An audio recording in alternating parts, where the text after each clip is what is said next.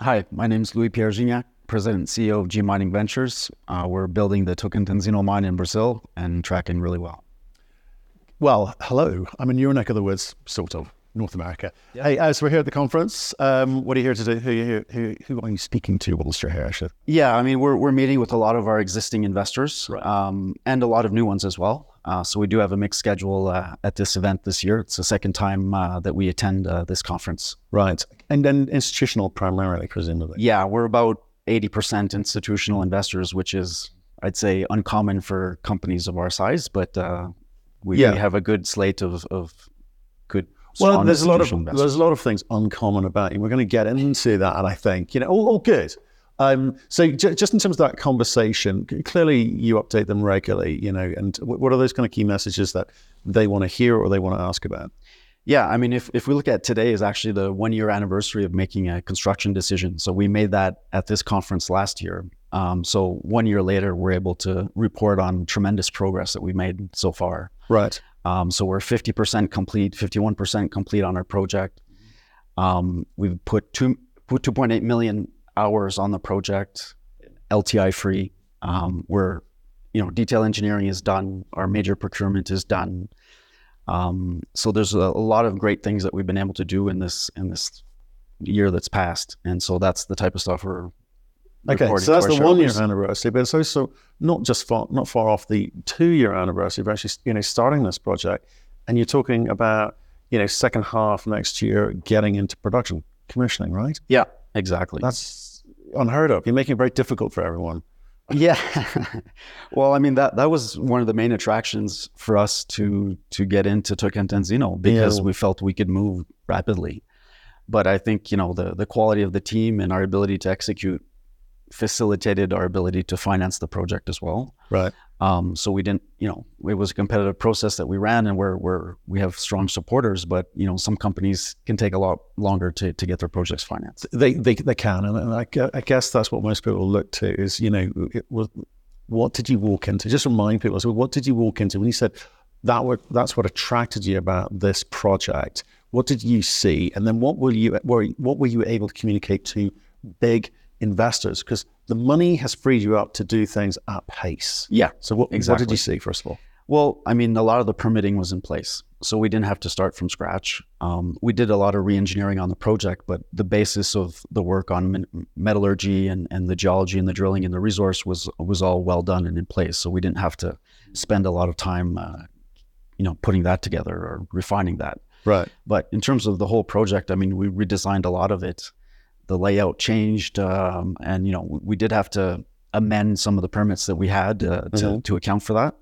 Uh, but that's what we did in our feasibility study, and you know that document was an execution document, right. not just uh, and and a financing document well, as well. That was last year, right? So yeah, remind us February twenty two. Right. Okay. So it, it could be slightly, slightly out of date in the sense that the economy has been kind of crushed. We've seen people come to markets with these feasibility studies, and the numbers have been way out of whack. So, has anything changed since February 2022 to now?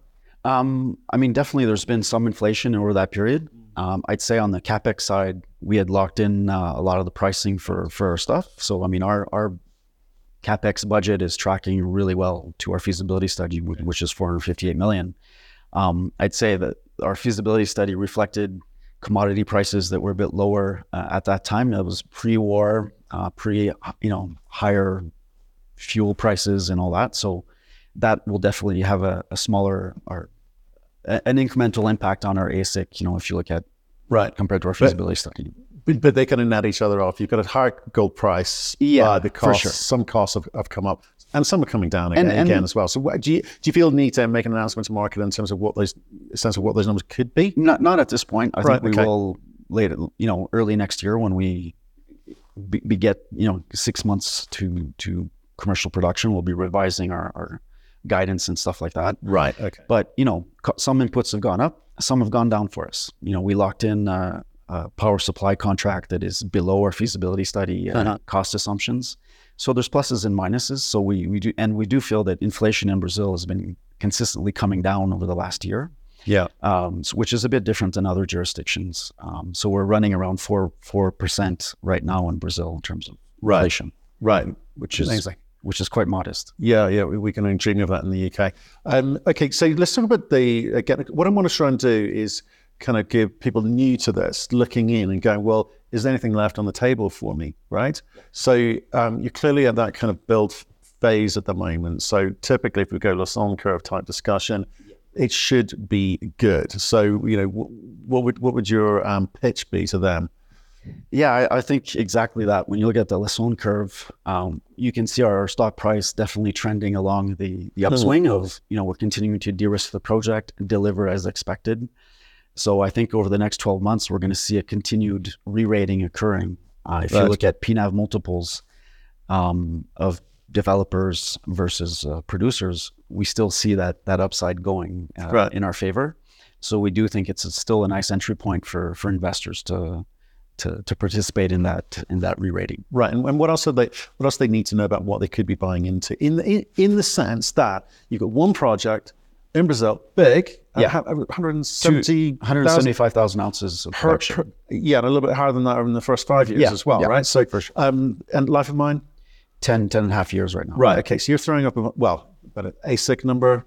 So right now we're probably in the range of 700 to 750. Right. Okay. Uh, if you so crushing it, crushing it that's fine. It's a good number. Um, so it's it's a big, substantial asset, and you've got to get it into production. You don't want to get distracted. You do. We have talked about, and you do talk about in your marketing material, potential for M and A, especially in an environment like this where there's a lot of cash strapped yeah. companies. But you got to time that right. You don't want to get distracted.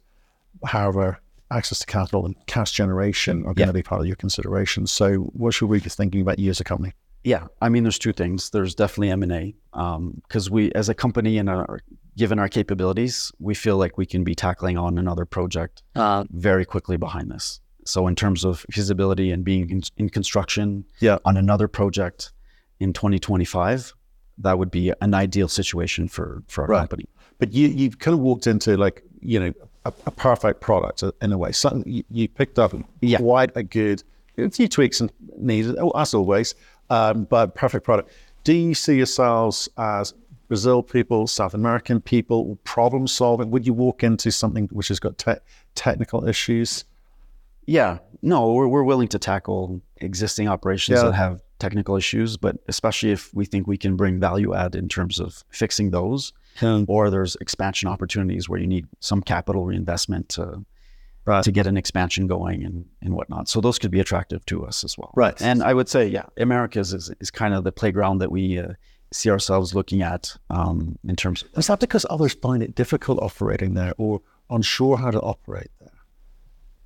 Um, I mean, every jurisdiction is, is a bit different. Um, these days, when you yeah, look at uh, yeah. the Americas, I mean, um, but you know, Brazil was a new jurisdiction for us, to mm. be honest. I mean, um, prior to that, we were in Suriname, British Guyana, Ecuador, um, and each one has its particularities, to be honest. But uh, Brazil was a first for us, um, and I, I, think we've been able to tackle that one quite well. Right. Okay. So stick, just sticking with the M and A thing, because again, I'm trying. To, I'm trying to say, as like a new, new investor into your your company, and say, well, what's what's the tra- trajectory so, of the company rather than the asset? Yeah, I mean, right? the the business model, if you look at it, it's it's buying de- early stage development stage assets that you buy for a low PNAV multiple. And if you're able to execute on those, then you you you go get the the, the proper valuation yeah. from the market. So for us, I mean, given our sweet spot and skill sets of developing projects, which is something that not very many people have, um, we do feel we're a bit of a unique company in that sense. Well, given the history and the family background, etc., you, yeah, you'd hope so, yeah. right? But yeah. where's it gone wrong for so many people? Because it's been a really tricky year, not just in terms of gold uh, equities, but it's been tricky in terms of people being able to deliver and get projects across the ground, you know, across the uh, the, the finishing line. I mean, it really has. Yeah, I mean, the opportunity maybe, but at the same time, a lot of people people making a lot of promises and just just stumbling at the last hurdle. What do you make of that? Well, there's a lot of things you need to get right for sure. Um, but you know, I think a lot of people have taken feasibility studies off the shelf, and you know, they were able to get the financing and get the be able to push on the go button. Um, so either you know, detail engineering is not sufficiently advanced, or they haven't refreshed their their estimates to have a, a good yeah. idea of what it's really going to cost. Yeah. Um, but then then there's always staffing issues. I think in North America, you look at the ability to attract talent and and mm. have the right team to deliver is is a challenge. Uh, I think even more so than than Latin America for sure. Right. Okay. I, ju- I just kind of like there's been a lot of value destruction in, in the market in gold equities over the last two years. You can sort the mar- market certainly more on the retail family office, office side than institutional guys know what they're getting getting into, and it's kind of discouraging. You, in fact, I've seen CEOs just sort of crumble in front of me and go, you know what, I've had enough. Yeah. we got we got to get out of here. But that's possibly more reflection of their asset and their ability than the market. Would you say? The market's still good for, The- for well, gold. the, I think the market is is is there's not a new lot of new money coming into the market, so I think uh, people are being really picky with where where they put money into the space right now. So I think financing new projects is definitely a challenge at the moment. Um, you know, gold price is generally in a generally good. I mean, so um, if you can't make money at these prices, then yeah, maybe should move on to lithium. we, we say that. You know, I, I spoke to, um, well, let's say it, it's a nearly $3 billion gold company a few months back, but their, their all in cost is somewhere up around today's gold price. It's, it's difficult. You, you got you got to be able to time these things. So history is not necessarily a reflection of the ability to succeed in, into the future. So there's a lot of balls, a lot of you know moving parts in all, in all of this. And, and I know you're going to be conscious of this over the next nine months till you get into Yeah. actual production. For sure. I mean, we we manage our our cash really closely. I mean, uh, we're, we're large shareholders. We put in a lot of our personal net wealth into the company. Hey. So I think every decision we make is it's, is every dollar is our dollar. More entrepreneurial and They're very very much entrepreneurial, and I would say not just the management team, but uh, many people in the organization feel that it's you know their project and um, Right. make decisions on that basis as well. Right. Okay. So this conference is about meeting up with existing shareholders, saying we continue to deliver quarter over quarter. We're on schedule, on budget. Yeah. That's that's the message. that's that's the message and you know i think for a lot of investors in development stage companies that is always their main concern is do you have enough money to finish your project and are you're going to finish it on time and then when you do finish it you're going to be able to operate it is going Right. up to deliver what it was intended to do right so um, those are typically the things that uh, we're focused on now and we give a lot of you know uh, details to our investors saying that you know we're Yeah. we're tending to business I think big institutions are just waiting for that one phone call from other companies just going, didn't quite get over the line. Apologies. It'll be okay. Trust me. Um, okay. um, Can I ask this thing? Because I, I, I've said it many times um, on our summaries after these interviews. Really like the way you've gone about structuring this, the, the, the plan, the strategy, the team. In fact, you're putting you put a lot of your own family's money into this thing. That you want this, you need this to work, right? Um, what's the one big decision that you think you got right, which has influenced your ability to stay the course, to be on course for delivering something of this scale? What's that? What's that one moment apart from picking up the asset? Yeah, I think that was that was a big one. But um, I mean, we had to commit a lot uh, to buying equipment given the lead times. Yeah. Um, so I mean, we did put a lot of financing into the company before we made a construction decision and Right. really put our project financing together.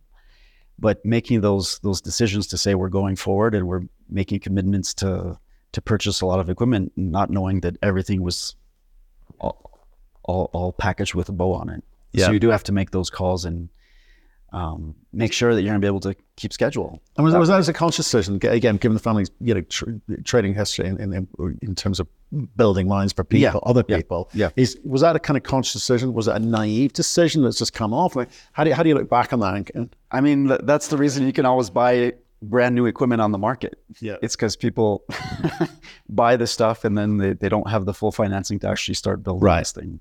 But no, we, we had a lot of faith that we could get across the line and, and do that. So that, that was a good, important moment. Like we ordered our grinding circuit in May of 2022 yeah, and it's on the ship right now heading to Brazil. So had we not committed that long in advance, I mean, we would not be targeting commissioning in, in June next year, right? So, right. so those are a lot of decisions where we're always keeping track of. Um, you know, there's there's points in time where you do have to make decisions. You can't just sit on them and hope for the best. So you do have to commit.